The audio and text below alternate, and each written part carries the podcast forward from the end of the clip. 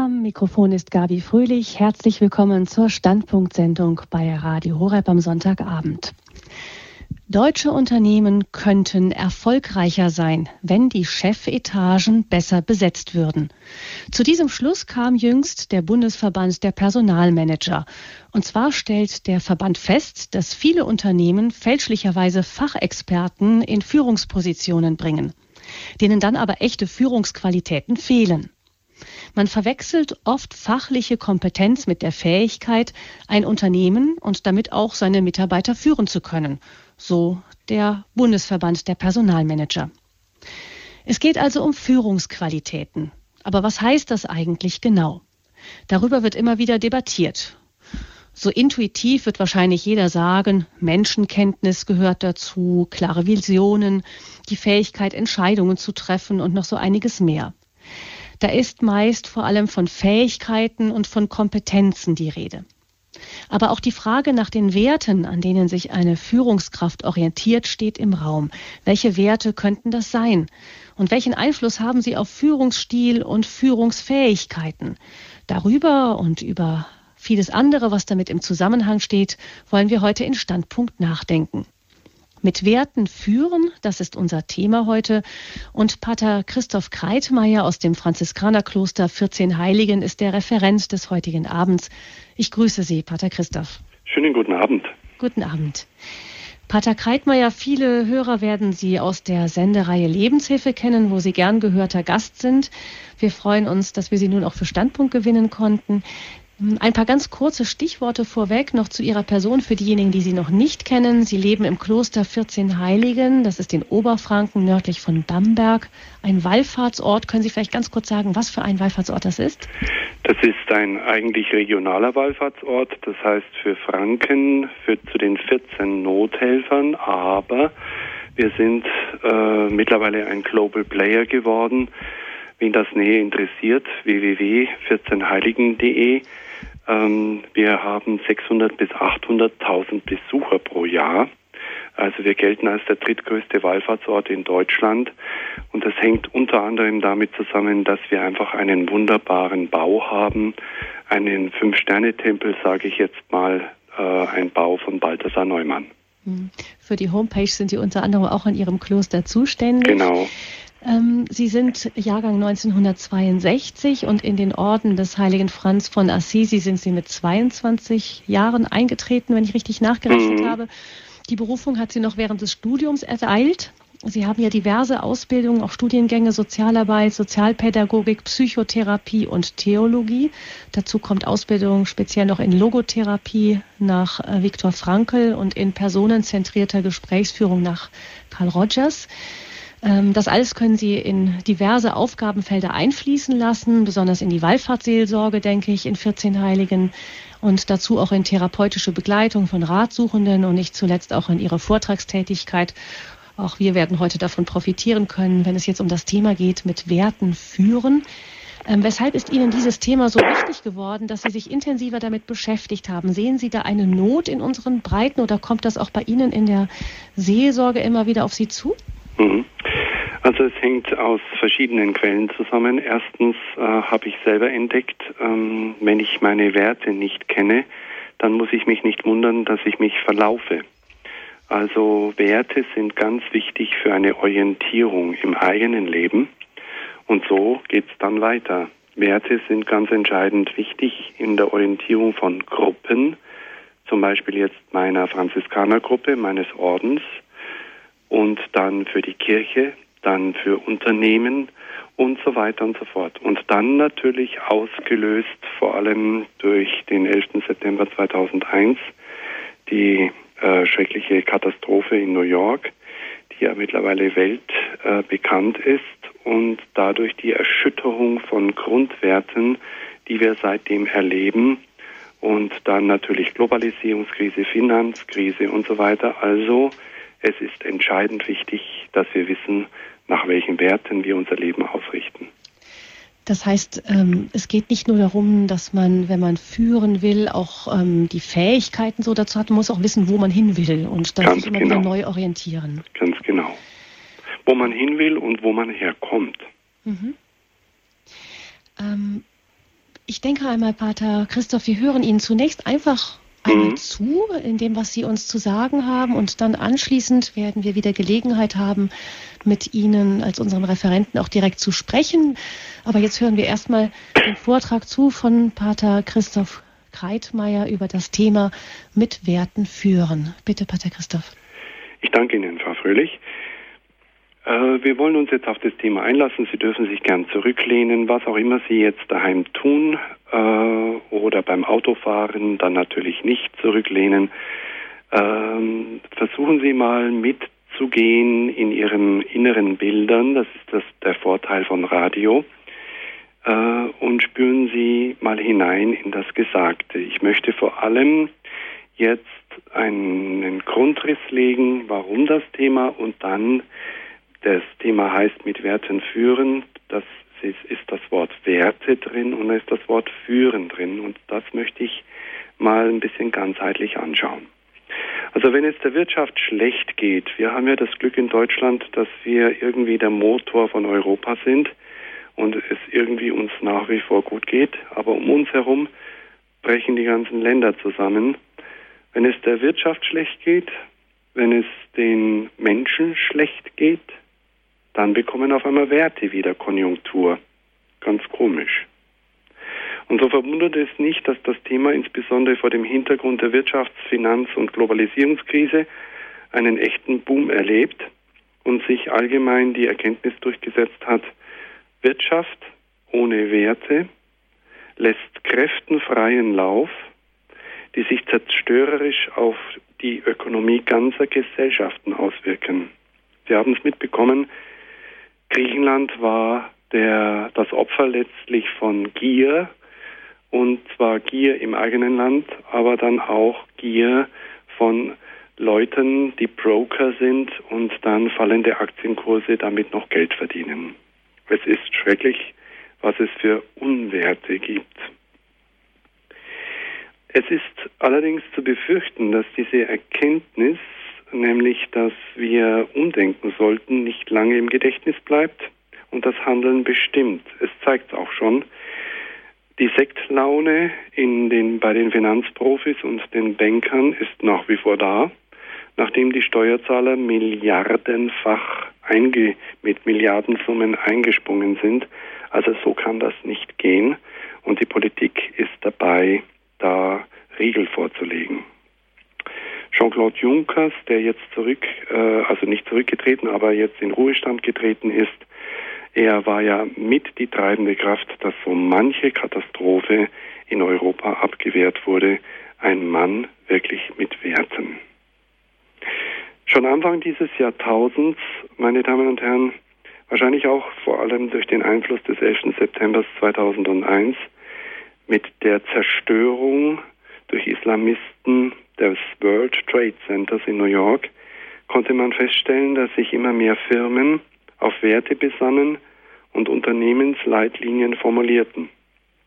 Hatten zunächst die größeren Konzerne das dokumentiert, was ihnen wichtig schien, zogen nun auch zunehmend mittelständische Unternehmen nach. Es ist auffallend, dass neu, und das ist gar nicht neu, die Werte wieder neu entdeckt werden, nämlich Zuverlässigkeit, Ehrlichkeit, Transparenz, Fleiß, Disziplin, Qualität, innovatives, zukunftsorientiertes Handeln, dann Nachhaltigkeit, ein Wort, das aus der Forstwirtschaft kommt, und natürlich Kundenzufriedenheit waren beliebte Begriffe, die man häufig lesen kann. Das Ganze ist also wirklich interessant und so habe ich als einer, der als Seelsorger und als Therapeut tätig ist und auch in Aufgaben äh, fungiert, die viel mit Menschen zu tun hat, festgestellt, dass es wirklich darauf ankommt, woher ein Mensch seine innere Orientierung nimmt. Da ich ein Mensch bin, der etwas weit gefächert ist und auch die Augen nach links und nach rechts öffnet, äh, habe ich mh, hm, vom 24. bis 26. Februar 2011 mit einem befreundeten christlichen Unternehmer am sogenannten Kongress christlicher Führungskräfte in Nürnberg teilgenommen. Halten Sie sich fest, ich war selbst überrascht. Unter dem Thema mit Werten in Führung gehen kamen über dreieinhalbtausend führende Unternehmer, von denen man eigentlich gar nicht weiß, dass sie christlich orientiert sind. Dieser, diese zwei Tage waren also höchst spannend für mich und für meinen Freund, äh, der selbst ein kleineres Unternehmen hat ähm, in einer speziellen Fachnische. Äh, er stellt LEDs her, hat ungefähr 60 Angestellte und ich habe in ihm erlebt, dass er jemand ist, der durch Kurzarbeit und andere Dinge immer geschaut hat, dass seine Leute nicht auf die Straße kommen, wenn gerade wenig Aufträge sind. Ein Mann mit christlichen Werten.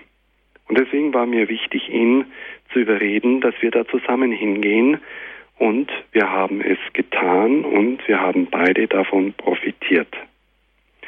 Dieser Kongress 2011 wurde dann jetzt, alle zwei Jahre wird er wiederholt, war vom 17. bis 19. Januar 2013 in Leipzig. Wer also das noch nicht kennt und jetzt zuhört, der darf sich darüber schlau machen.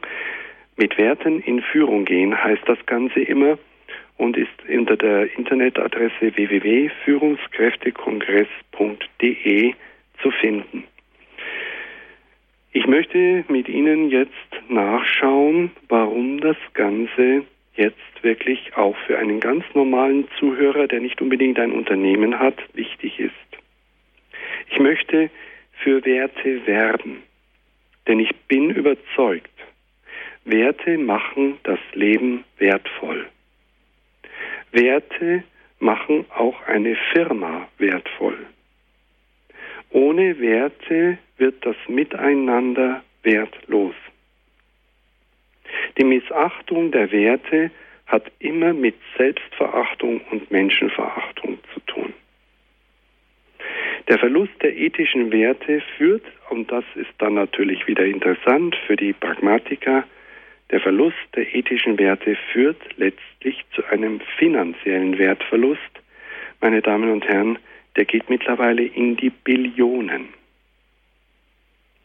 In meinem Thema heißt es mit Werten führen. So möchte ich jetzt das Wort führen anschauen. Dazu ein Text von Lothar Zenetti, den ich liebe, ein äh, Pfarrer aus Frankfurt, der seit 40 Jahren ganz tiefsinnige Texte gebiert. Und hier der Text die Führungskraft. Der die Verantwortung übernimmt, übernimmt er sich nicht. Der die Richtung bestimmt, weiß er, ob sie stimmt. Der das Sagen hat, hat er auch etwas zu sagen. Der im Vordergrund steht, kennt er auch die Hintergründe. Der den Ton angibt, kann er wenigstens singen? Oder warum gibt er an? Der anderen befiehlt, kann er selber gehorchen? Der der Oberste sein will, wie steht er zum Höchsten? Der die Verantwortung übernimmt, übernimmt er sich nicht? Soweit der Text von Lothar Zenetti, einem Pfarrer, katholischen Pfarrer aus Frankfurt. Meine Damen und Herren, es ist mittlerweile eine Entwicklung im Gange, man nennt das Corporate Conver Convernance. Das heißt, es geht um eine spezielle, eine gezügelte Unternehmensführung, die sich auch an immateriellen Werten orientiert, also nicht mehr nur noch an Geld und an materiellen Werten. Ich möchte mit Ihnen die Frage stellen, was will Führung eigentlich und was kann führen? Führen ist nicht das gleiche wie leiten. Führen ist auch nicht das gleiche wie managen. Führen hat immer was mit Menschen zu tun. Führen heißt Orientierung geben, Sinn vermitteln. Führen heißt Menschen begleiten auf einem Weg, den sie nicht kennen und nicht alleine gehen können. Wissen Sie, wenn wir durch ein unbekanntes Gelände gehen, dann nehmen wir nicht einen fremden Leiter in Anspruch, sondern einen fremden Führer. Wir Deutsche haben ein großes Problem mit dem Wort Führer. Dazu brauche ich, glaube ich, nicht mehr viel sagen. Aber wir müssen lernen, diese Ängste abzubauen. Das Wort Führer hat eine wichtige führende Qualität. Denken Sie bitte immer daran, warum Menschen einem Führenden, einem Führer folgen. Nur dann, wenn der oder die Führende etwas kann, was sie selbst nicht können oder etwas hat, was sie selbst nicht haben. Nur dann. Oder eben einem Führer, der ein Verführer war. Das kennen wir zu gut. Das hat uns Zusammenbrüche gebracht und eben diese Skepsis gegenüber der Führung. Wir stellen fest, in der Gesellschaft, in der Kirche, überall, es ist eine weitgehende Erosion von Autorität im Gange. Damit ist gute Führung zu einer knappen Ressource geworden. Die Frage, die heute immer mehr gestellt wird, heißt, aus welchen Quellen kann heute neue Glaubwürdigkeit kommen? Wir erleben es ja auch in der Kirche. Wenn die Bischöfe sich zusammensetzen wegen diesen sexuellen Geschichten wieder einmal und am Ende nicht fähig sind, eine Stellungnahme an die Presse zu geben, dann überlassen sie das Feld der Presse. Und die Presse weiß, was sie zu tun hat, um eine Kirche, die wankt, noch mehr ins Wanken zu bringen. Wir brauchen neue Glaubwürdigkeit. Bei sehr vielen dieser neuen Herausforderungen, die sich uns stellen, überall spielt die Persönlichkeit des Führenden und des Entscheidenden mit und damit auch seine Wertmaßstäbe. Eine wichtige Funktion von Werten besteht nämlich darin, dass sie bei einem Führungs- und Entscheidungsprozess den Betreffenden aus der Unsicherheit herausholen und Gewissheit des Weges geben. Was hat Führung mit Werten zu tun? Deswegen zuerst auch mal da eine Begriffsklärung. Was sind Werte? Werte, meine Damen und Herren, stellen eine prägende Kraft dar und damit eine normative Kraft und damit ein übergeordnetes lenkendes Element meines Lebens. Etwas, wonach ich mich ausrichte. Haben Sie schon mal über Werte nachgedacht, über Ihre Werte? Könnten Sie auf Anhieb Ihre zehn wichtigsten Werte nennen? Oder wenigstens fünf? Oder drei? Machen Sie mal diese Übung.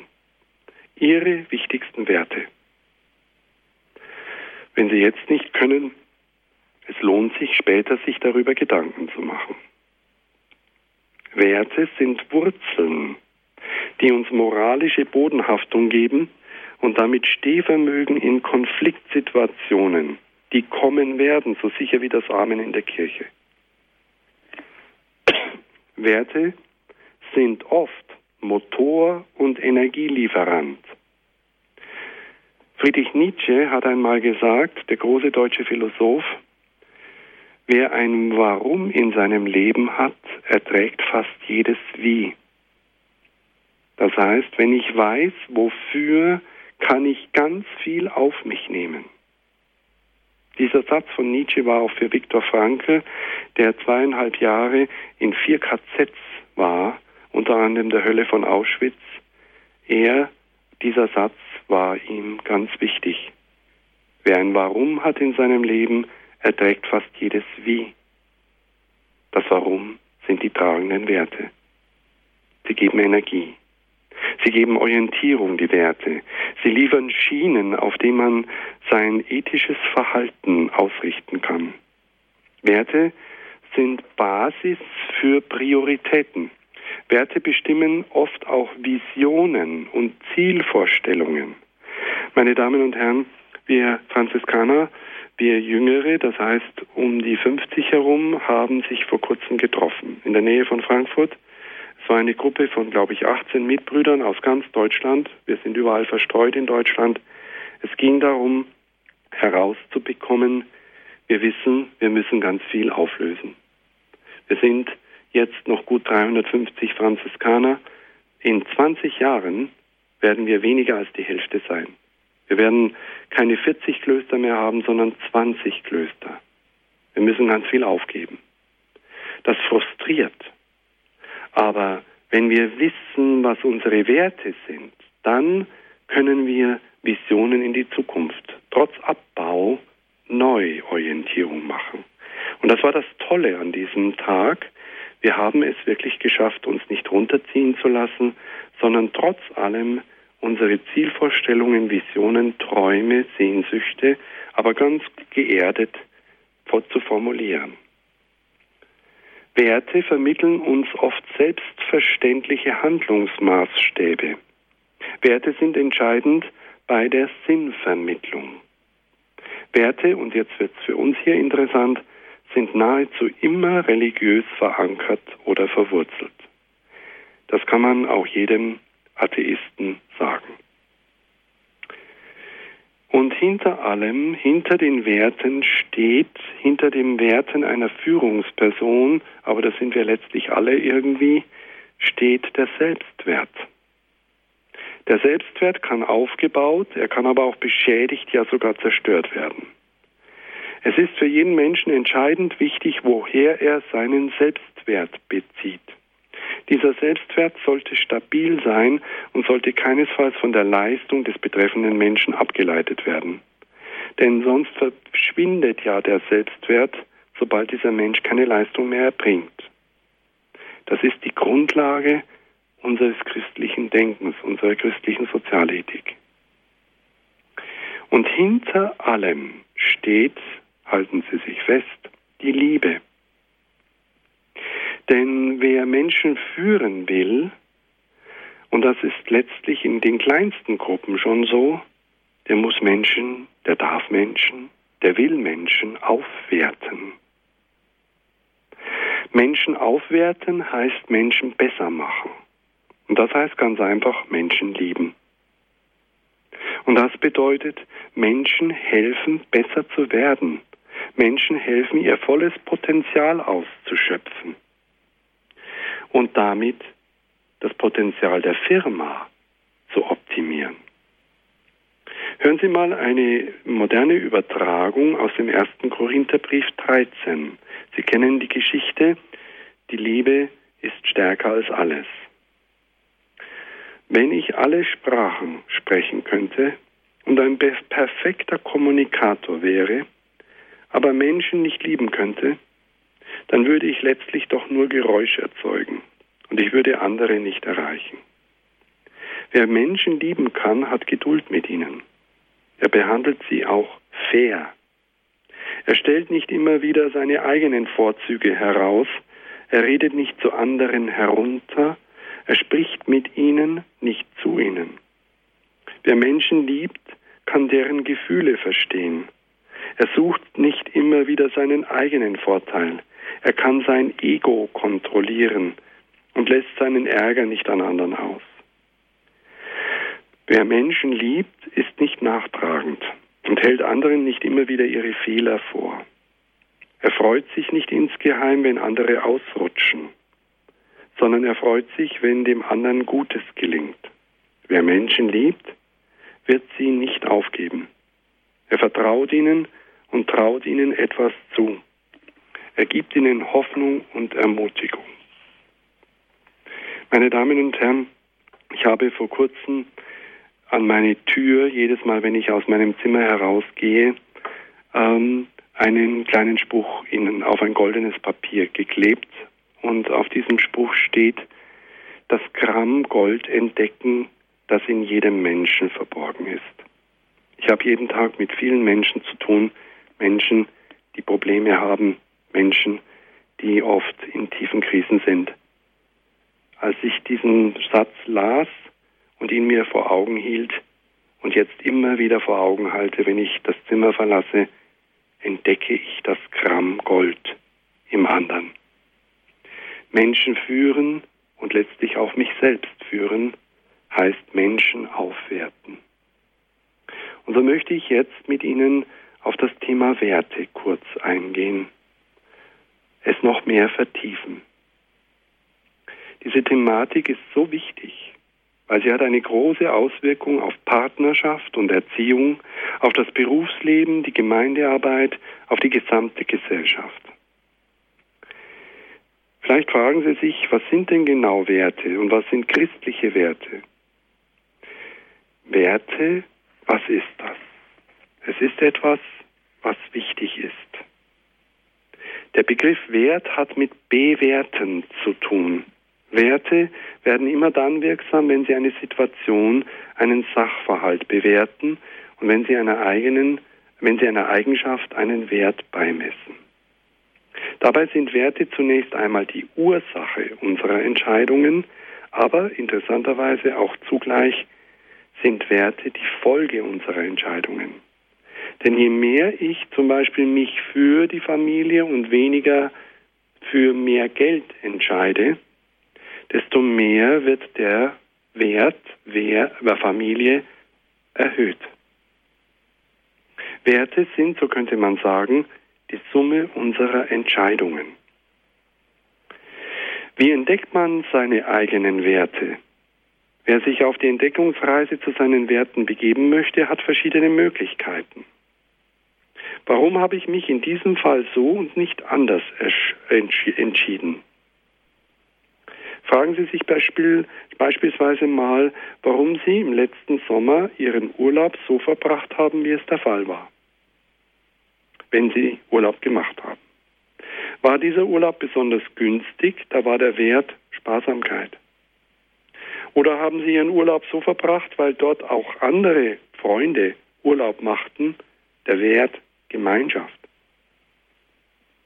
Es ist echt interessant, da kriegen wir heraus, was sind unsere tragenden Werte anhand so eines einfachen Beispiels. Wenn Sie Aufschlüsse über Ihre Werte gewonnen haben, fragen Sie sich vielleicht, ob man Werte auch ändern kann. Und wenn ja, wie? Das geht. Schauen Sie mal, die, das Institut für Demoskopie in Allensbach hatte 27 Prozent der Bevölkerung im Jahre 1974 genannt, nämlich das Ziel, selbst glücklich zu sein und das Leben zu genießen und viel von der Welt zu sehen. 1974 27 Prozent der Gesamtbevölkerung. 20 Jahre später betrug dieser Anteil, selbst glücklich zu sein, das Leben zu genießen und viel von der Welt zu sehen, 51 Prozent. Wir sind schon wieder 20 Jahre weiter. Ich glaube, wir sind mittlerweile bei 65 Prozent. Werte können sich ändern. Werte können sich in Ihrem Leben nur ändern, wenn Sie in Zukunft vermehrt Entscheidungen zugunsten eines Wertes zulasten eines anderen Wertes ausrichten. Keine Gesellschaft lebt ohne Werte. Immer mehr Unternehmen kommen dazu, ihre Werte und ihre Unternehmensphilosophie zu fixieren. Man nennt das dann Leitbild. Jede Gruppe und jede Organisation hat Werte. Die Frage ist nur, ob diese allen bekannt sind. Eine Gesellschaft ohne Werte existiert nicht. Unsere deutsche Gesellschaft ist in einem permanenten Wertewandel. Und wir als Kirche sind mit dabei, obwohl wir tragende, unverrückbare Werte haben. Und somit sind wir bei der Frage nach den christlichen Werten in unserer Gesellschaft.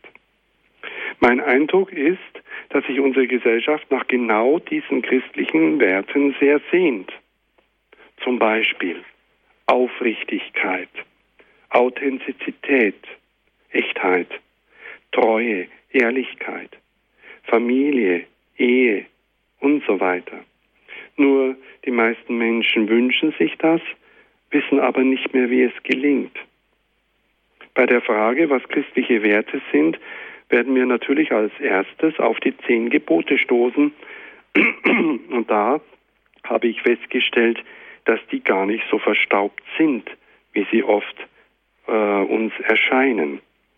Die christlichen Gebote, und darauf möchte ich noch kurz eingehen später nach einer kleinen Musik, die äh, sind etwas ganz Entscheidendes. Bevor wir das tun, möchte ich aber die Frage stellen und zu einem Teilergebnis kommen, wenn Christen unsere Gesellschaft wieder mit vitalen Werten prägen wollen, dann reicht es nicht aus, bloß darüber zu reden und alles zu beklagen. Es geht vielmehr darum, dass wir unsere Werte selbst authentisch und vorbildlich leben. Jesus hat seine Jünger im Wesentlichen durch das gemeinsame Vorleben geprägt. Reden und Tun stimmten bei ihm vollständig überein. Und das war das, was so eine Wirkung hatte auf die Jünger. Zuerst kommt das Sein, dann das Tun und dann das Reden. Diese Reihenfolge sollten wir immer beachten. Es ist wichtig, dass wir erkennen, dass Werte etwas ganz Entscheidendes in unserem Leben sind. Der Psychotherapeut Uwe Böschemeyer, bei dem ich ausgebildet wurde, unter anderem, hat eine Methode entwickelt, äh, und ich möchte auf das Buch verweisen, Uwe Böschemeyer, worauf es ankommt, Werte als Wegweiser, dass Menschen, auch ganz normale Menschen, die also ganz normal ihren Alltag leben, entdecken, dass sie immer mehr orientierungslos leben. Anhand aktueller Lebensthemen wie Glück, Verantwortung, Selbstvertrauen, Angst, Verlassensein, Angst vor dem Alter und so weiter, stellt sich die Frage, wie wichtig Werte für ein glückliches Leben sind, für ein geglücktes Leben. Es kommt darauf an, dass wir Orientierungshilfen finden im Umgang mit diesen Themen. Lebensangst, Niedergeschlagenheit, verlassen werden, gelingendes Alter. Dieses genannte Buch ist eine echte Hilfe für einen, der sich auf dem Weg nach einem Leben in Richtung Wertorientierung in seinem Leben macht. Meine Damen und Herren, liebe Hörerinnen und Hörer, wir hören jetzt etwas beschwingte und doch ruhige Musik, damit das Thema sich setzen kann. Danach möchte ich noch einmal kurz auf das Thema der Gebote eingehen.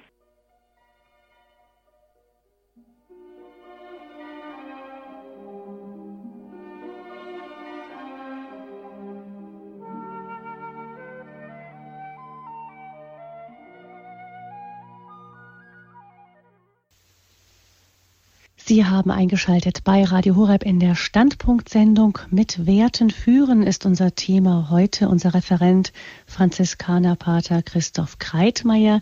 Sie hören nun den zweiten Teil seines Vortrages zum Thema.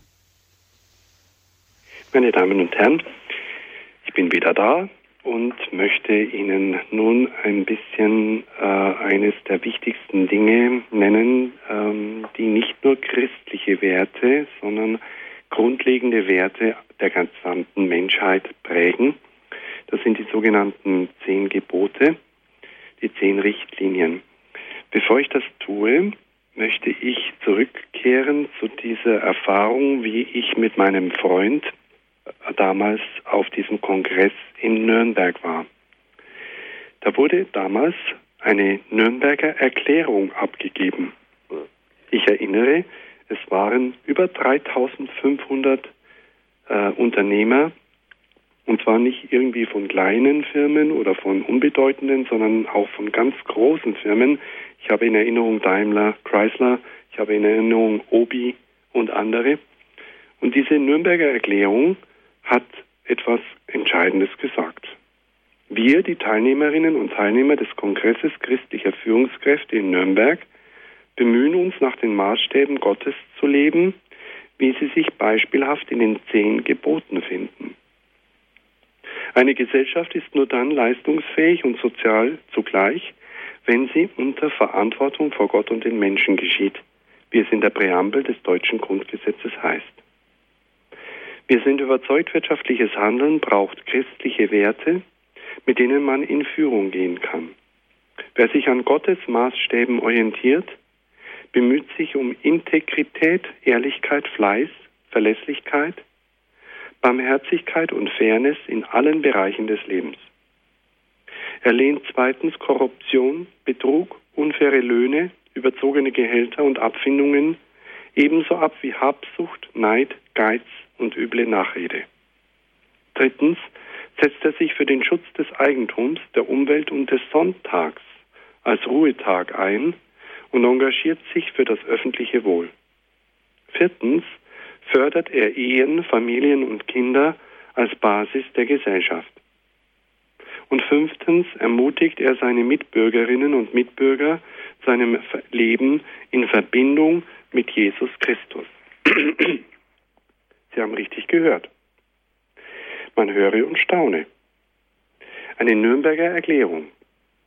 Und das Ganze darf nicht untergehen. Deswegen habe ich heute dieses Forum auch gewählt, dass das hier über das Radio verbreitet wird. Dass Sie wissen, es gibt einen Kongress christlicher Führungskräfte. Es gibt eine kleine Gruppe in Deutschland, die gegen die Windmühlen kämpft. Christen waren von Anfang an Salz der Erde, Licht der Welt und der kleine Sauerteig, der das ganze Mehl durchsäuert. Die Verkündigungsart und der Wortlaut der zehn Gebote. Sie hören jetzt ein Zitat aus dem Spiegel. Verkündigungsart und Wortlaut der zehn Gebote gehören zum kostbarsten Schatz des kulturellen Gedächtnisses der Menschheit. So würdigte der Spiegel in seiner Titelgeschichte Mose Superstar zu Ostern 2006 jenes Dokument, das seit mehreren tausend Jahren als Wertefundament für das menschliche Zusammenleben in unterschiedlichsten Gesellschaften dient.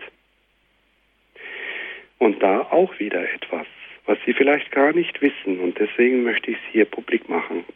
Es gibt einen Bund katholischer Unternehmer, BKU. Dieser Bund katholische Unternehmer will als Netzwerk seinen Mitgliedern Orientierungshilfe anbieten. Dabei wird er immer wieder nach Leitlinien gefragt, nach denen sich der Einzelne im Alltag richten kann, wenn er sein Unternehmen werteorientiert führen möchte.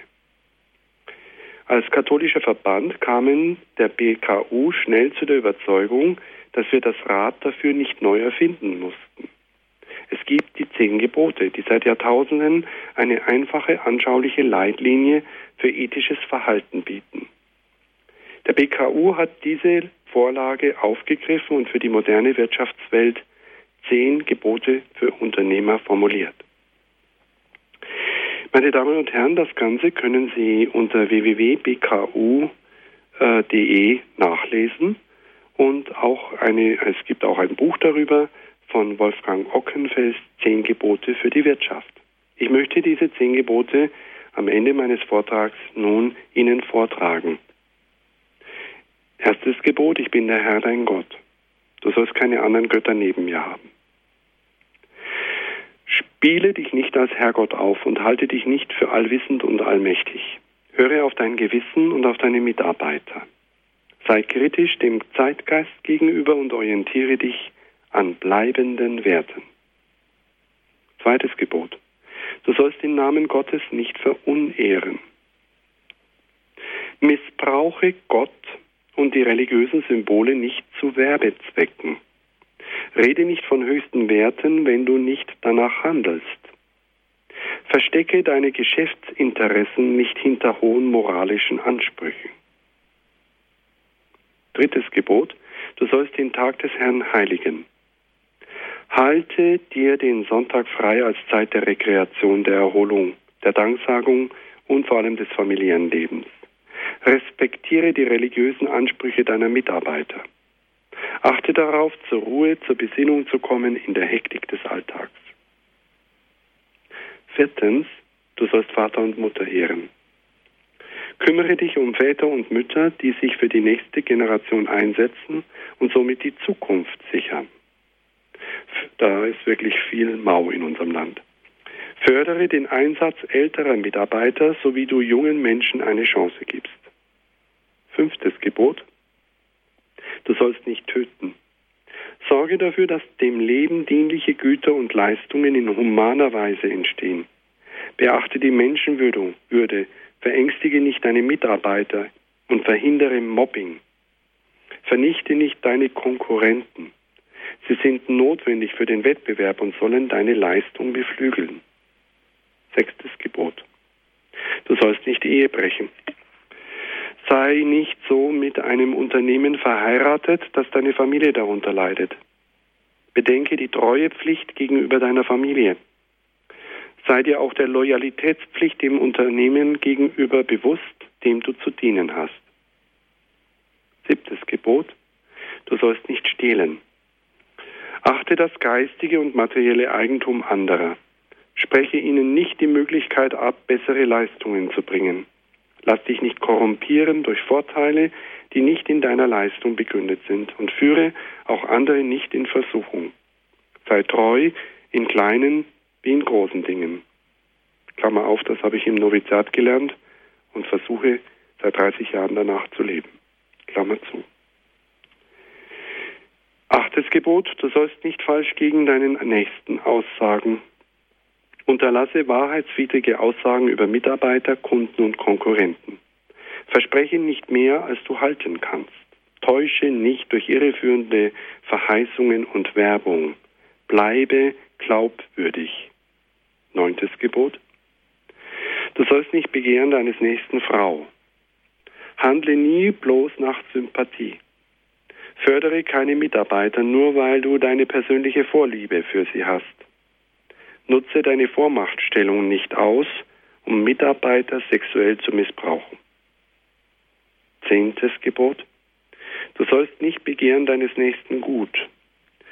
Zügele deine Begehrlichkeit. Halte deinen Egoismus in Zaum. Vermeide die Laster des Neides und des Geizes. Freue dich dass auch andere Erfolg haben. Meine Damen und Herren, dazu wäre noch sehr viel zu sagen. Ich möchte meine Ausführungen jetzt abschließen mit einem praktischen Beispiel hier aus dem Kloster. Wir produzieren hier natürlich nicht nur gute Predigten und was auch immer, Vorträge und vieles mehr, sondern eben auch manchmal Broschüren, Zeitschriften und andere Dinge. So haben wir jetzt eine äh, Broschüre in Auftrag gegeben bei einer Druckerei. Äh, zuerst haben wir einer, Drucker, einer, einer äh, Einrichtung in Kärnten in Österreich kostenfrei unsere hervorragenden Bilder von 14 Heiligen zugeschickt, damit die etwas machen konnten. Das Ganze hat nicht nur große Freundschaft zwischen Kärnten und 14 Heiligen entwickelt, sondern auch äh, dass wir die Broschüre selber zurückbekamen als Grundgerüst und wir sie eigentlich nur ein bisschen umbauen konnten. Wir haben selber viel Arbeit gespart. Jetzt haben wir das Ganze in Druck gegeben. Ich habe im Internet abgecheckt Internetdruckereien und hier Druckereien vor Ort.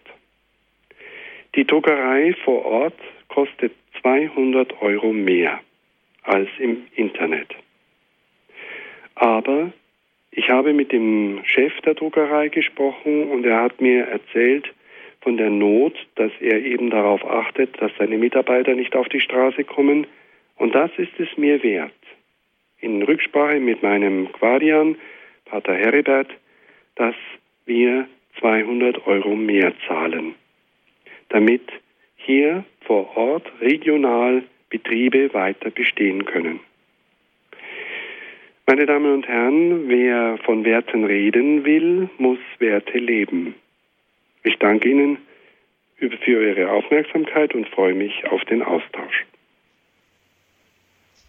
Sie hörten in der Standpunktsendung bei Radio Horeb den Vortrag von Franziskaner Pater Christoph Kreitmeier mit Werten führen. Und in der Sendung geht es gleich weiter nach einer kurzen Musik.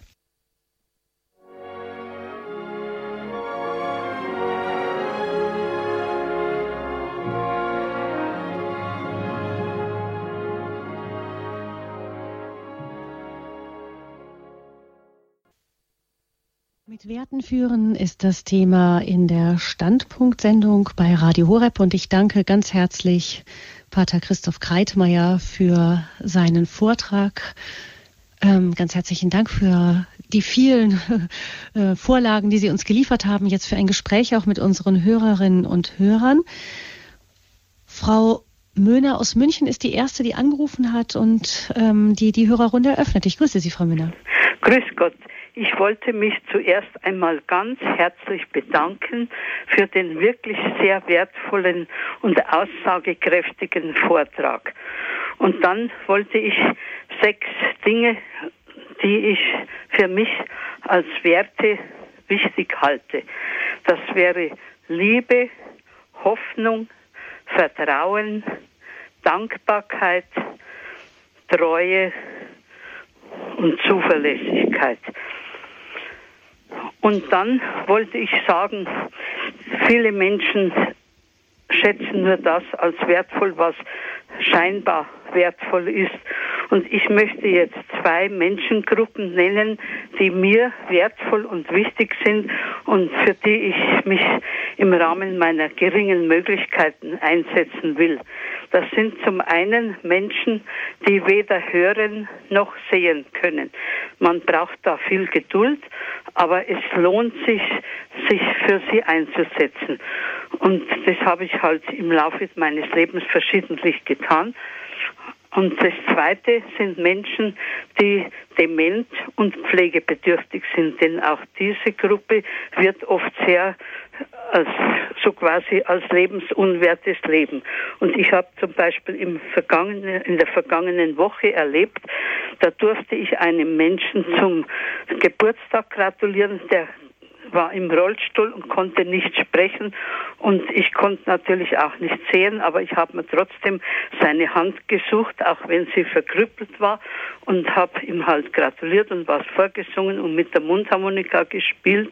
Und er hat meine Hand gar nicht mehr losgelassen. Und so habe ich auch gespürt, dass er sich freut. Also Freude gehört auch noch zu zu den Werten, die mir wertvoll sind. Und das wollte ich sagen. Also man soll wirklich auch immer die Werte dankbar schätzen und bewusst pflegen. Und ich danke noch einmal Ihnen und dem ganzen Team. Und ich danke Ihnen für diese wunderbare Rückmeldung. Denn das, was Sie jetzt hier schildern, hält unser Land am Laufen. Diese innere Einstellung, die Sie gerade gesagt haben und die sie leben. Denn das sind die kleinen Goldstückchen des Alltags. Ich danke Ihnen einfach jetzt, ohne dass ich Sie kenne, dass Sie dieses Engagement tun, dass Sie es mit Freude und Liebe und Vertrauen tun und dass Sie gespürt haben in der Berührung mit der Hand des Verkrüppelten, was für ein Bild, dass es gespürt wird, wenn es echt ist. Ich danke Ihnen für Ihre geschenkte Zeit. Danke. Ja, danke, Frau Müller, auch für, von meiner Seite. Das ist ein wunderschöner Einstieg eben in dieses Gespräch auch mit Pater Christoph. Ich habe, glaube ich, richtig verstanden, dass Sie selber nicht sehen können. Und ähm, ja, auch große Hochachtung dafür, dass sie, viele Menschen versinken ja dann auch in Selbstmitleid und mhm. ähm, glauben, dass sich andere nur um sie zu kümmern hätten und dass sie dann so die Größe haben, auf andere zuzugehen. Das ist mhm. wirklich ein wunderbares Beispiel. Danke, Frau Möhner. Ähm, Pater Christoph, noch eine Sache, die mir auch so aufgefallen ist, jetzt auch in meinem persönlichen Umfeld. Bei uns ist es so, mein Mann macht sich gerade selbstständig und da gibt es viel auch zu tun mit ähm, Anmeldungen und, ähm, und ähm, auch Handwerkern und so. Und es ist uns sehr aufgefallen, dass doch das, was man früher so als die klassischen deutschen Tugenden bezeichnet hatte, wie Verlässlichkeit, Pünktlichkeit und so, das äh, fragt man sich schon manchmal, wo ist denn das geblieben, wenn man ja. wirklich in 80 Prozent der Fälle, wenn es heißt, wir rufen zurück, keinen Rückruf bekommt. Kann ich nur bestätigen. Das scheint ja wirklich, ich habe das auch von meiner Tante schon mal gehört, die versucht haben, ein Auto zu verkaufen und wo wirklich, sie sagte, mehr als die Hälfte derjenigen, die sich angemeldet hatten mit Termin und sie saßen da und warteten auf die Leute, kamen einfach nicht und sagten auch gar nicht ab. Ich würde das sogar noch toppen und würde sagen, äh, es ist echt irgendwie für mich total ähm, ja, unverständlich, dass wir in, als Deutschland, vor allem das Label Made in Germany, ähm, vor allem in äh, Übersee, As Asien und so weiter, als das Qualitätsmerkmal gilt. Grundsätzlich bin ich natürlich stolz auf das alles, aber äh, ich frage mich, wie miserabel die Arbeit in diesen Ländern sein muss, wenn es bei uns eben genau, was Sie schon angedeutet haben, äh, immer schlimmer wird. Ich kann das nur bestätigen, möchte jetzt aber hier nicht die äh, allgemeine Lamentation machen, mhm, mhm. denn da nehme ich jetzt ein ganz konkretes Beispiel. Hier vor Ort, ich halte mich an die positiven, die negativen kennen wir alle. Ähm, ich habe hier ganz hervorragende Erfahrungen gemacht mit einem Unternehmer, ich sage jetzt mal Elektrounternehmer, Elektriker, äh, mit vielen Angestellten, der wirklich äh, auch christlich orientiert ist, äh, auch wenn er irgendwie kann bei uns in den Gottesdienst kommt. Das ist jetzt aber nicht unbedingt das Muss, aber er lebt im Alltag. Ich habe mittlerweile eine kleine Freundschaft zu ihm und seiner Frau entwickelt und erlebe, wie dieses Unternehmen, weil er richtig gut führt, auch total zusammenarbeitet und wenn es sein muss, Überstunden macht. Die liefern gute Qualität. Und jetzt kommt der Hammer. Bei uns vor Ort hat sich innerhalb von zwei Jahren ähm, Mediamarkt und Expert, also zwei große äh, Elektrokonzerne angesiedelt, die eigentlich solche kleineren Firmen kaputt machen. Hm. Mhm. Ich habe ihn gefragt, und er sagt, er hat noch mehr Umsatz. Dann war ich ganz erstaunt und habe ihn gefragt, wieso? Dann hat er gesagt, die Leute gehen zum Expert und zum Mediamarkt, schauen sich die Sachen an und bestellen sie bei mir. Weil sie wissen, bei mir stimmt der Service. Mhm. Bei mir stimmt die Beratung. Ich komme, wenn es sein muss, auch sonntags. Das ist es. Diese dass die Menschen wissen, auf den ist Verlass. Auch hier gilt Glaubwürdigkeit und Fachlichkeit. Also ich kann Ihrem Mann nur empfehlen, dass er sich äh, da nicht unterkriegen lässt äh, in diesem Sinne, äh, das nimmt zwar immer mehr zu und auf den ersten Blick ist der, äh, der Anständige der Dumme, das weiß ich auch, das weiß ich auch, Ausrufezeichen, aber Ehrlichkeit währt am längsten. Also das heißt, ähm, wieder ein Beispiel dafür, dass wirklich ähm, auch das Wirtschaften nach Werten sich ja. auch dann ganz konkret bezahlt macht, ganz ja. simpel, ja. Ähm, ohne dass wir da jetzt auch noch irgendwie jemanden diskreditieren nein, wollen, nein. der das dann äh, vielleicht weniger gut machen soll. Aber, ähm, aber also trotzdem Geiz, Grund, grundsätzlich. Geiz ist geil, zum Beispiel diese ganzen Gerichte diese, und so weiter. Ähm, das ist ein toller, toller Werbespot Netter gewesen. Spruch, der, aber der geht rein, ist aber überhaupt nicht geil, sondern der zerstört. Der Geiz hat unsere Volkswirtschaft in Europa ungefähr zwei Billionen Euro gekostet. Mhm. Vielleicht ist es auch so, dass dieser Spruch heute auch nicht mehr ganz so ziehen würde mhm. wie damals.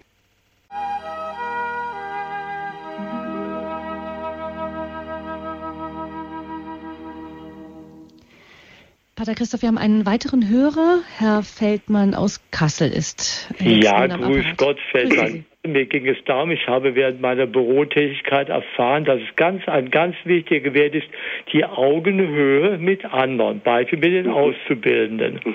Wir bekommen ja als Sachbearbeiter der Verwaltung auch immer wieder Auszubildende zugewiesen, mhm. denen wir unser Sachgebiet erklären dürfen und die dann auch bei uns Arbeit machen. Jetzt ist es ein Unterschied, ob ich da autoritär vorgehe. Das ist ja nur der Lehrling. Ich bin jetzt Gott sei Dank Beamter und der hat ja zu gehorchen und das mhm. geht eben nicht, sondern ich muss Augenhöhe bewahren. Nicht mhm. nur, weil ich als Sehbehinderter natürlich darauf mhm. angewiesen bin, da kollegial zu sein, sondern auch aus Überzeugung, auch wenn ich gesund und sehend wäre, wäre ich genauso kollegial wie so auch.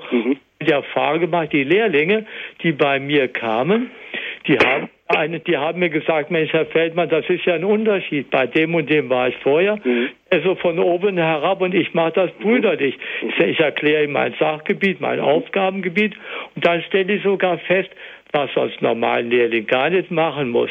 Jetzt war ich mal richtig in der Bredouille und da sage ich Ihnen, was mhm. es wert ist, wenn man auf Augenhöhe mit einem, mit einem Untergebenen ist, in dem Fall dem Lehrling. Ich war richtig in der Bedeutung mit meinem Seerecht, jetzt habe ich einen mhm. konnte nach, jetzt muss ich was schreiben. Da sagt der vom der Feldmann, das schreibe ich Ihnen jetzt. Hätte er gar nicht nötig gehabt. Da schauen wir hin. Da sagt also, Herr Feldmann, ich helfe Ihnen, ich schreibe, dann kommen Sie mal her, ich schreibe Ihnen das jetzt mhm. mal schnell. Diktieren Sie mir das mal bitte, dann sind Sie das los und ich schreibe Ihnen das gleich. Schau mal hin. Also das Ganze ist ein wunderbares Beispiel, ich danke Ihnen. Und es ist ja auch bei Ihnen so intensiv hängen geblieben. Ja, äh, eben. Das, ist, das ist uns jetzt weitergeben. Ich möchte das Ganze äh, nicht nur mich darüber für bedanken, sondern wieder toppen. Äh, alle, die jetzt irgendwie, äh, Sie hören ja das Ganze dann auch auf CD, können Sie es ja anfordern oder als Podcast. Das Ganze möchte ich ähm, unterstreichen, Herr Feldmann, äh, mit einem Buch. Und zwar aus der äh, Kompetenz für Führungskräfte heißt die, äh, ist diese Reihe und der Mann heißt Christian Furcht, äh, Furch, Entschuldigung, Christian Furch, Christian mit K. Und das Buch heißt Demut macht stark zehn ungewöhnliche Denkanstöße, Führungserfolg ohne Angst und Selbstüberschätzung. Das ist ein christlicher Autor und das Ganze ist nichts äh, irgendwie ja sowas frommes Blödes, sondern total äh, griffig für diese Welt, in der wir leben. Christian Furcht, Demut macht stark, zehn ungewöhnliche Denkanstöße, Führungserfolg ohne Angst und Selbstüberschätzung. Sie haben es erlebt und haben es uns weitergegeben. Wenn wir Menschen mit Würde behandeln, bekommen wir es selbst zurück. Augenhöhe. Dankeschön. Ja, danke auch. Gottes Segen. Danke, Ihnen auch. Herr Feldmann, vielen herzlichen Dank Ihnen für Ihren Anruf. Wir haben Frau Fechler aus Ankum als nächste Hörerin bei ja, unserer Sendung. Guten ja, Abend. guten Abend. Es ist halt immer so interessant, dass ich dann doch Fragen bekomme. Und äh, Bader Kreitmeier, also wenn Sie sagen, von christlichen Werten reden, es ist mir immer noch nicht ganz klar, welche Werte das Christentum noch dazu gebracht hat. Das muss ich bekennen. Ich denke noch ein bisschen drüber nach. Mhm. Denn eigentlich haben doch schon die Griechen, Ganz Platon genau, oder Sokrates, oder, oder haben Sie das schon am Anfang gesagt? Da nee, habe ich nicht gesagt, aber sehr gut, ja. Ich mhm. denke mir, die haben doch auch schon Aletheia, gut, das war die Wahrheit, das war ja vielleicht noch wieder was anderes, aber mhm. sie haben doch auch schon auf die Werte, auf Tugenden vielleicht, mhm. Tugenden vielleicht genannt, genau. hingewiesen. Und das Alte Testament das kann man ja auch nicht, äh, da kann man ja auch nicht sagen, dass sie christlich fertig wissen, weil mhm. Christus noch nicht da war und die mhm. zehn Gebote stammen aus dem Alten Testament. Mhm. Das Buch der Sprüche entfaltet das eigentlich auch noch so mhm. für Anweisungen, für äh, ja auch für für das Leben untereinander, miteinander. Also Sie wollen jetzt so fragen, ungefähr wie Sie das gemacht haben jetzt für die für die heutige Zeit, für die Wirtschaft, mhm. für die Führungskräfte. Sie wollen jetzt die fragen, was noch das äh, genuin christliche ist. Ja, äh, genau. Normalerweise müsste ich das das wissen. Und dann wollte ich nochmal sagen zu diesem, der ja, wo sie nicht beim Mediamarkt kaufen, sondern eben bei dem, weil der so mhm. den Service noch hat am Sonntag. Aber dann ist man ja dafür verantwortlich, dann als Käufer, dass der auch noch weil Sie ja auch das erwähnt haben, den mhm. Sonntag, Sonntagsgebot, also das auch ein Wert, dass der den Sonntag nicht hat. Ja, schau mal hin, das habe ich gewusst, dass das kommt. Ja. Dieser Sonntag ist auch nur eine Ausnahme, das heißt, ja. äh, so wie ich jetzt heute Abend für Sie arbeite mhm. und den ganzen Nachmittag schon gearbeitet habe und den ganzen Vormittag in der Kirche war, mhm. äh, da da, genau, und wirklich hier für andere mich einsetze, das mache ich ja nicht zu meinem Privatvergnügen, äh, so ist es auch für diesen Menschen, äh, dass ich weiß, wenn meine Waschmaschine kaputt geht, das ist eine Dienstleistung. Ja, genau. Dann äh, weiß ich, dass der andere, dem juckt es nicht, der kommt nicht. Der kommt. Ja, das, das kann, da kann man ja auch noch bis zum Montag vielleicht auch warten, wenn es nicht eine ganz kinderreiche Familie ist. Könnte ich mir so, also sage ich, mir halt mal. Ich, steh, ich stelle fest, Sie hören es mit einem Ohr, äh, ich höre es mit einem anderen Ohr. Ich finde das ganz hervorragend. Deswegen verliert der Mann ja nicht seinen Sonntag. Also Nein, äh, man ist ja auch froh, wenn da auch noch einer kommt. So, jetzt ist die Frage, äh, nach der Sie gefragt haben. Äh, ich verweise Sie auf mehrere Bücher. Hm. Anselm Grün hat dazu einiges geschrieben, die christlichen Werte äh, die noch genuin dazukommen, äh, nämlich äh, zu den von Ihnen genannten Tugenden, griechischen Tugenden, ähm, die äh, das Maß halten sind, die Ja, Tapferkeit und der Gerechtigkeit Ja, ja und so weiter und so fort. Genau, äh, Josef Pieper und andere, die Klugheit. Kommen christliche Werte hinzu. Das sind die sieben äh, Tugenden aus der christlichen äh, Wertorientierung und da vor allem dann äh, Glaube, Hoffnung und Liebe und viele, viele andere Dinge. Ähm, also da kann ich Sie einfach nur auf äh, Ihre eigene äh, Suchgabe ausrichten. Da gibt es mittlerweile Gott sei Dank wieder viel Literatur, äh, zum Beispiel vom Pater Anselm Grün. Ich greife gerade mal dazu nach. Ähm, spirituell führen mit Benedikt und der Bibel Ja, der, die Heilige Schrift. Ich würde schon sagen, und so weiter und so fort. Okay. das neue. Dankeschön. Einen Bitteschön. guten, gesegneten Abend. Dankeschön, Frau Fechler. Und ich begrüße nun Herrn Weiter aus Österreich. Guten Abend nach Österreich. Ja, guten Abend. Guten Abend. Ich habe die Sendung zwar nur teilweise gehört und Sie haben es vielleicht schon im Vortrag gesagt. Äh, bei Ihnen in Deutschland war ja vor über 30 Jahren hat es eine sogenannte Grundwertediskussion gegeben, die wahrscheinlich bis heute andauert. Da. Und das Wort Werte hört man ja oft in der Wirtschaft, in der Erziehung und so. Da können Sie mal sagen, was, was ist ein Wert, eine Definition von dem geben und Das was sind das Grundwerte? Mit- Sind das zum Beispiel die zehn Gebote oder Mhm. so? Äh, Gibt das- es eine, eine das wär- das überpersönliche Wertehierarchie, eine Werteordnung? Ja, das wäre jetzt eigentlich die Wiederholung meines Vortrags. Das heißt, das habe ich alles im Vortrag gesagt. Das können Sie äh, als Podcast nachher runterladen oder als CD bekommen. Ah, ja, Wir geben die Angaben am Ende der Sendung noch durch. Ja. Ja? Also das habe ich Dank. gebracht, ja. Mhm. Ja? Gut. Wiederhören. Wiederhören. Wiederhören weiter. Und Frau Bauer aus Nordrhein-Westfalen ist bei uns zu Gast auf Sendung. Ja, schönen guten Abend. Grüß Gott. Grüß Gott. Ja. Ich habe eine Frage und zwar, ich arbeite sonntags Mhm. als Putzkraft. Mhm. Jetzt schon längere Zeit. Das wird ja so gewünscht, weil das äh, Räume sind, Genau. wo da eben nicht gearbeitet wird. Ne? Mhm. Das sind auch so Therapieräume. Mhm. Und am Sonntag wird eben nicht gearbeitet. Jetzt ähm, weiß ich jetzt nicht so genau, ob ich das so machen sollte, weiter so machen sollte oder ähm, ist das okay? Äh, die Frage ist jetzt, äh, Sie sind Christin und Sie haben damit ein Problem mit dem Sabbat, mit dem Sonntag. Ja, ich habe das Problem damit, also ich, ich habe das Problem, dass ich sonntags arbeite. Ja, mittlerweile habe ich es. Ne? Mhm. Also ich mache das jetzt schon seit zehn Jahren Mhm. und ähm, Also ich kann Ihnen Folgendes sagen. Ich arbeite seit 30 Jahren sonntags Ja. als katholischer Geistlicher und Ja. zwar nicht wenig. Und ich arbeite eigentlich sieben Tage die Woche. Aber da das menschlich nicht geht und ich irgendwann umkippe, mhm. habe ich mir einen freien Tag oder zumindest einen halben, manchmal einen ganzen freien Tag äh, dafür erkämpft, dass ich äh, diese Rekreationsmöglichkeit habe. also okay. Und mhm. nicht nur das, sondern dass ich da auch, wenn ich will, an religiöse Orte gehe oder, oder, oder. Okay. Das heißt, bei mir ist es der Dienstag, das muss bei jedem anders äh, herauskommen. Okay, ja. Aber ohne Sonntage sind alle Tage Werktage.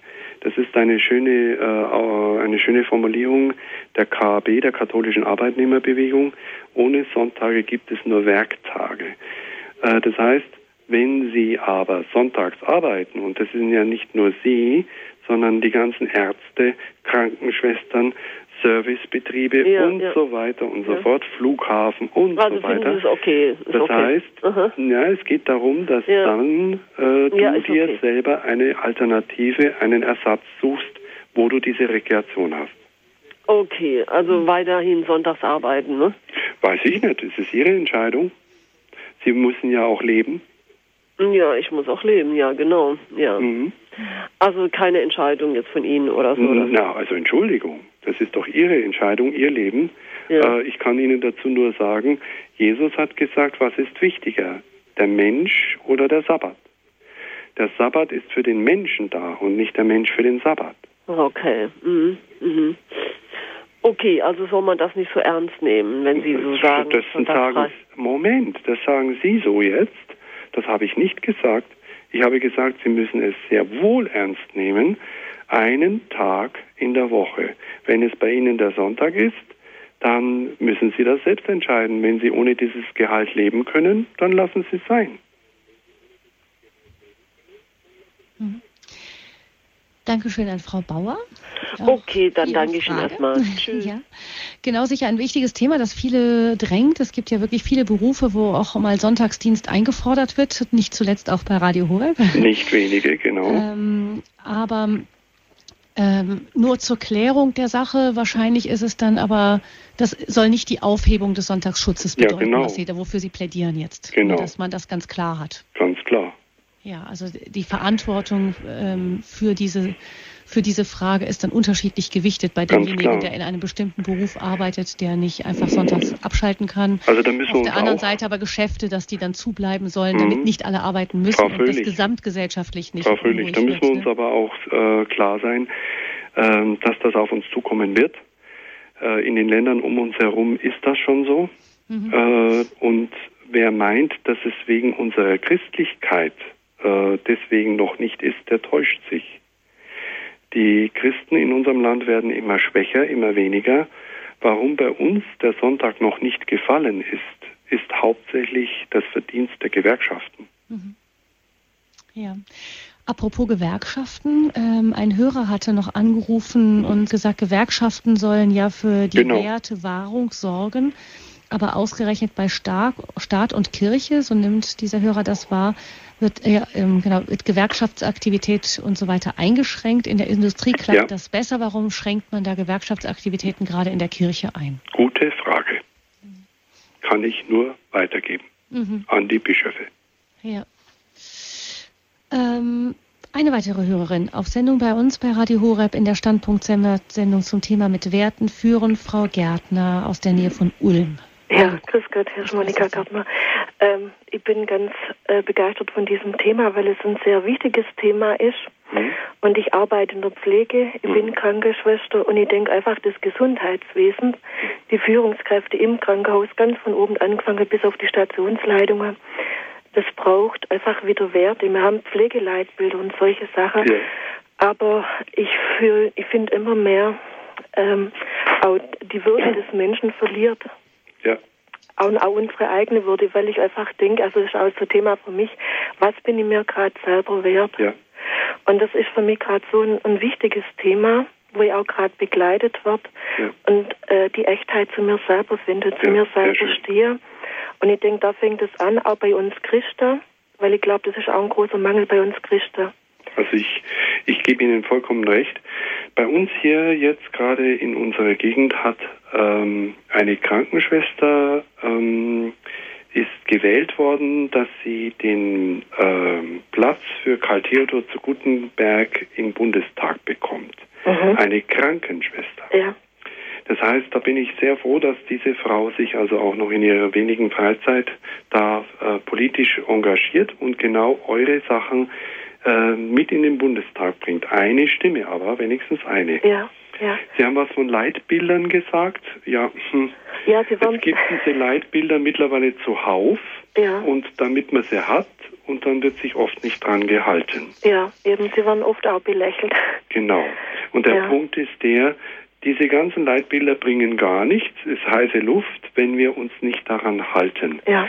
Ähm, Sie erleben jetzt gerade, dass äh, im Gesundheitsbereich nur noch nach äh, ja, Effektivität und mhm. Produktivität gearbeitet mhm. wird. Und Kosten. Kosten, genau, ja. Effizienz nennt ja. sich das und so weiter. Ähm, Sie sind da in der Maloche drin. Das ja. ist nicht lustig, verstehe ich, nee. aber ich freue mich darüber, dass Sie da nicht aufgeben und dass Sie trotz aller äh, Schrauben, die äh, angedreht werden, versuchen, einen Geist in den Laden reinzubringen. Ja. Lassen Sie den bitte nicht auslöschen. Ja, das, das ist auch, man kriegt da zurück. Ich habe, ähm, ich war selber mal sehr krank und deshalb mhm. weiß ich das einfach. Und ähm, ich habe dann irgendwann angefangen, ein Krankenhausgebet zu machen. Mhm. Und mein Monat, es kommt nicht viel, aber einfach auch mhm. stellvertretend mhm. für all das Leid. Mhm. Und es ist auch so, äh, wie die Dame vorher gesagt hat, die blinde Dame. Mhm. Ähm, wenn man auf die Menschen zugeht, wenn man sie wahrnimmt, so wie sie sind in ihrer Krankheit, in ihrem Ausnahmezustand, in ihrer Demenz und trotzdem mit Liebe zugeht, äh, dann, dann kommt auch ganz viel zurück und man kann, man kann ganz viel weitergeben. Und die Kraftquelle ist Glaube, Eucharistie und Gebet. Also das würde ich sogar gerne äh, dann die Sage in diesen Wirtschaft, äh, in diesen Krankenwirt, äh, Krankenhäusern sind ja die ähm, äh, Wirtschaftsleiter. Mhm. Äh, da müssen ja sogar die Professoren nach deren Pfeife tanzen. Ja. Ähm, denen würde ich das vorrechnen lassen, dass Liebe und Menschlichkeit und Würde und so weiter sich auch effektiv finanziell auszahlen. Mhm. Da gibt es äh, Durchrechnungen, äh, denn, denn bei den Leuten kannst du nur mit Zahlen kommen. Ja, ja, anders geht's nicht, mhm. weil, weil äh, das ist ein Getriebe, das von oben mhm. wird immer mehr drückt und du ja, spürst unter. Ja, mhm. genau. Ich danke Ihnen, dass Sie das versuchen zu leben. Gott segne Sie dafür. Ja, vergelt's Gott. Und Ihnen auch viel Segen und dankbar, dass es solche Sendungen gibt, die sind wichtig und dass einfach die Menschheit wieder aufgeweckt wird. Ja. Und vor allem voran wir Christen. Ja, ja genau. Also einfach vergelt's Gott nochmal. Adieu. Ade. Danke, Frau Gärtner. Und einen guten Abend nach Ulm Ihnen. Ähm, was ich mich jetzt auch noch mal ab und zu gefragt habe, als wir so gesprochen haben, Pater Christoph, ist, ähm, wie finde ich denn jetzt raus, äh, welche Werte die, die richtigen sind? Es gibt ja auch da manchmal etwas Verwirrung. Also ja. gerade ich denke daran, dass wahrscheinlich viele Menschen ganz hoch oben auf ihrer Werteskala Toleranz haben. Und sehr intolerant sind. Ja, und aber, oder auch die Toleranz mit Beliebigkeit verwechseln, nicht? Ja, also da, ja. Mhm. da, das heißt, es ist die Frage, welche Werte, wo werden wir denn geprägt in unserem Wertesystem? Mhm. Und zwar im Alltag. Wir werden im Alltag, wir werden an Schmerzgrenzen äh, herangeführt, wo wir merken, äh, so äh, jetzt ist eine Grenze erreicht. Jeder im Land, nur er selber nicht, hat kapiert, dass es einfach nicht mehr passt, dass jemand über Kanzlergehalt spricht. Dass er also irgendwo nicht mehr den Hals voll kriegt. Und das in einer Partei, die sich als Soziale darstellt. Dasselbe können wir mit Bischöfen machen, die in Palais leben und was auch immer für hohe Gehälter bekommen. Das Ganze muss äh, stimmig sein. Das heißt, wir kommen im Alltag und zwar in unserem persönlichen wie auch dann im gesellschaftlichen an Grenzen des Schmerzes. Und dann heißt es, äh, wie das immer so heißt, da decken wir den Schmerz zu mit verschiedenen, ja, Kammer gibt es ja alles Mögliche, dass man sich ablenkt oder nehmen wir es wahr.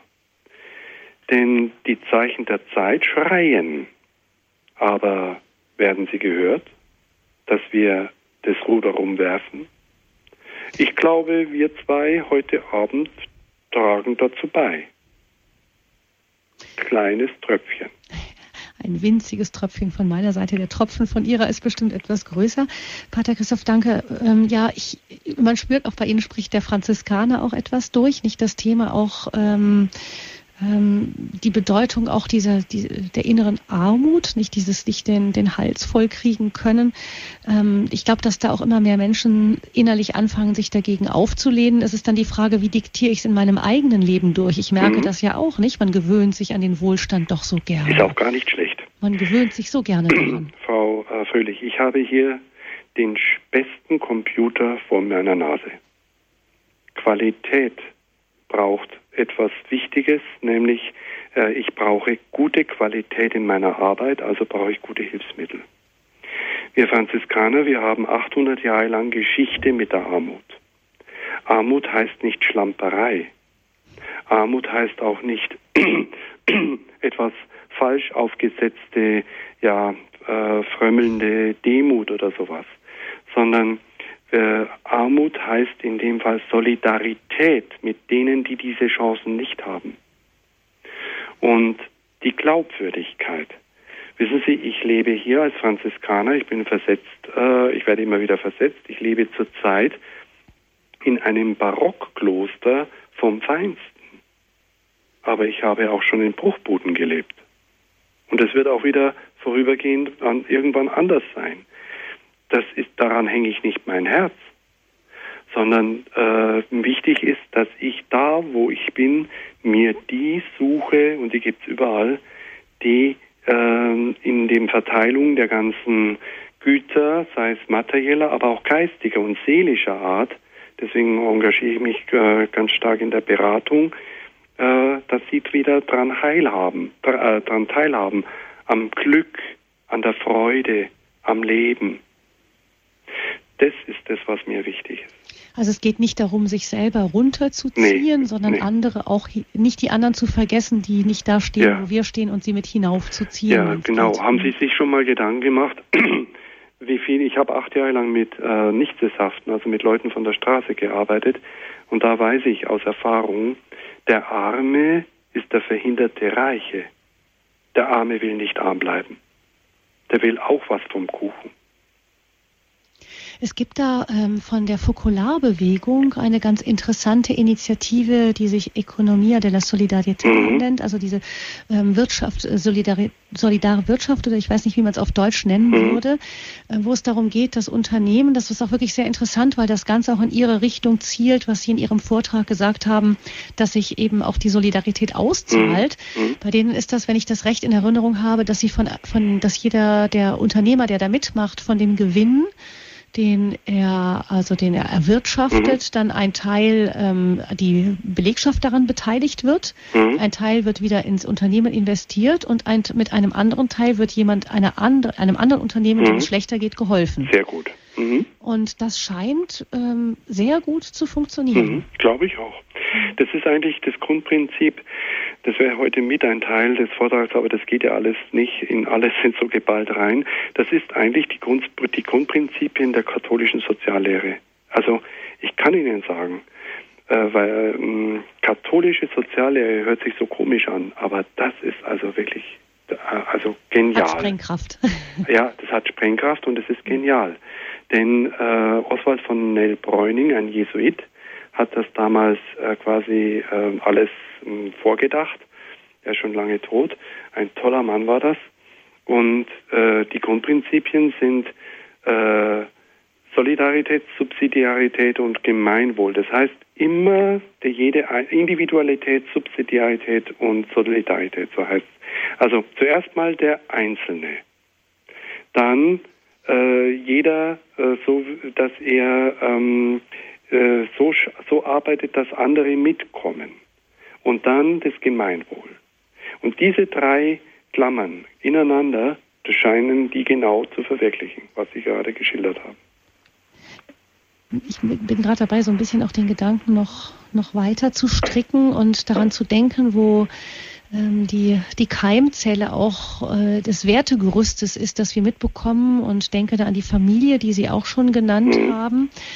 Ähm, als Eltern ist man ja auch immer ein bisschen Führungskraft, notgedrungen. Genau, sehr gut. Die, die kleinste mhm. Einheit in der, in der Führung äh, mhm. äh, gelebt werden muss. Ich merke auch, wie als selber als Mutter, wie bitter sich das auszahlt, wenn man das nicht beherzt wahrnimmt, mhm. sondern ähm, die Leitfäden dann immer wieder aus der Hand gibt. Es mhm. gibt also wirklich ein Riesendurcheinander und ist auch nicht zum Wohl der Kinder. Mhm.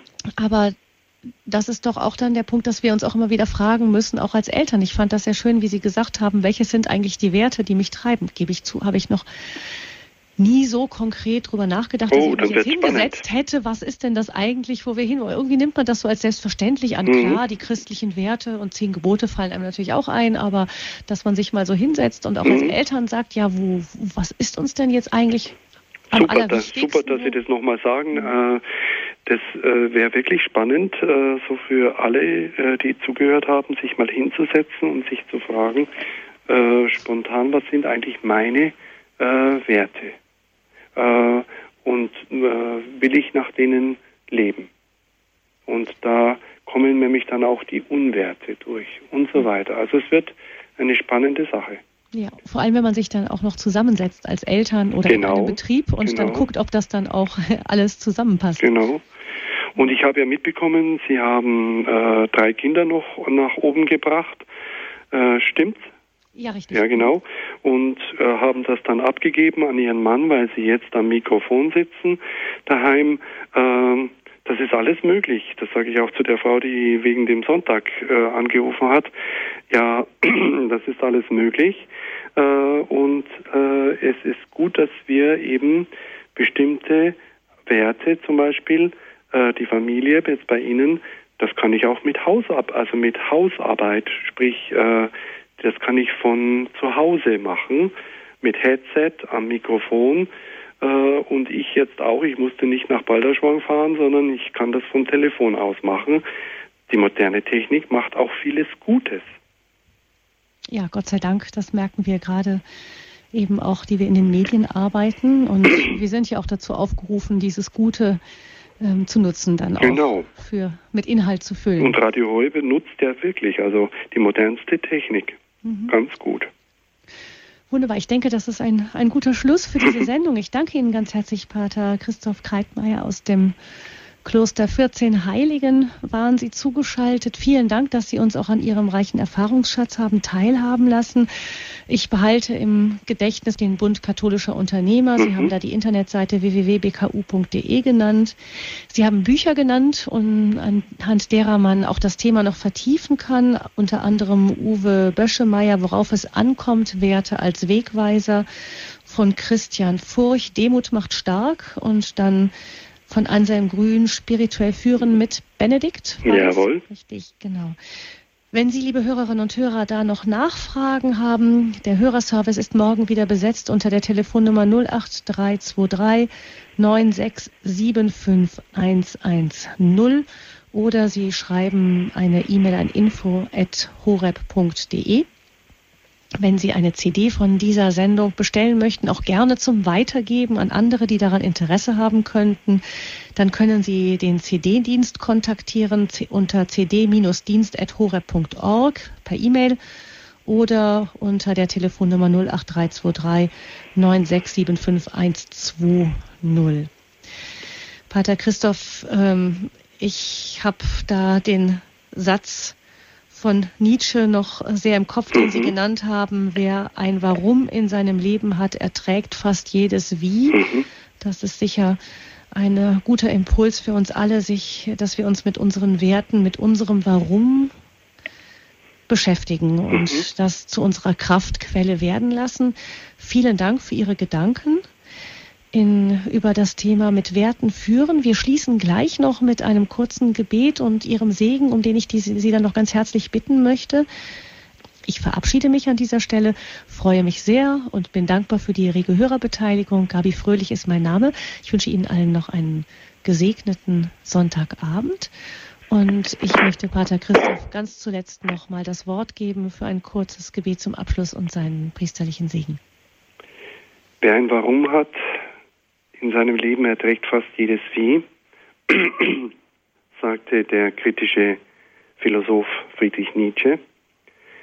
Und zur Lebenszeit von Jesus lebte ein jüdischer Toralehrer, Rabbi Hillel, der sagte, wenn nicht jetzt, wann dann? Wenn nicht ich, wer denn? Wenn nur für mich, wer bin ich? Herr, ich danke dir, dass es Radio Horeb gibt. Ich danke dir für wache Menschen, die wichtige Themen aussuchen, dazu die Referenten suchen. Ich danke dir für mein Sitzfleisch und meine Geistesgabe, dieses kompetente Thema, dieses umfassende Thema herüberzubringen auf einfache Weise. Ich danke dir für all die Zuhörerinnen und Zuhörer in ihren verschiedensten Lebenssituationen und empfehle sie dir. Ich empfehle sie dir in der Suche nach tragendem Grund und führender Orientierung. Das ist die Sprengkraft der Werte. Ich bitte dich, dass du unserem wertvollen Land, unserem Heimatland Deutschland, wieder die Kraft gibst, nach ursprünglichem und weiterführenden zu suchen. Hilf uns Christen dabei, nicht zu reden nur, sondern zu handeln. Stimmig und authentisch. und dass wir durch dich die Kraft dazu bekommen und die Freude dazu. So segne und behüte sie auf ihrem Lebensweg, der, der sie begleitet und zu einem Ziel führt. Gott, der Dreifaltige, der Vater, der Sohn und der Heilige Geist. Amen. Amen.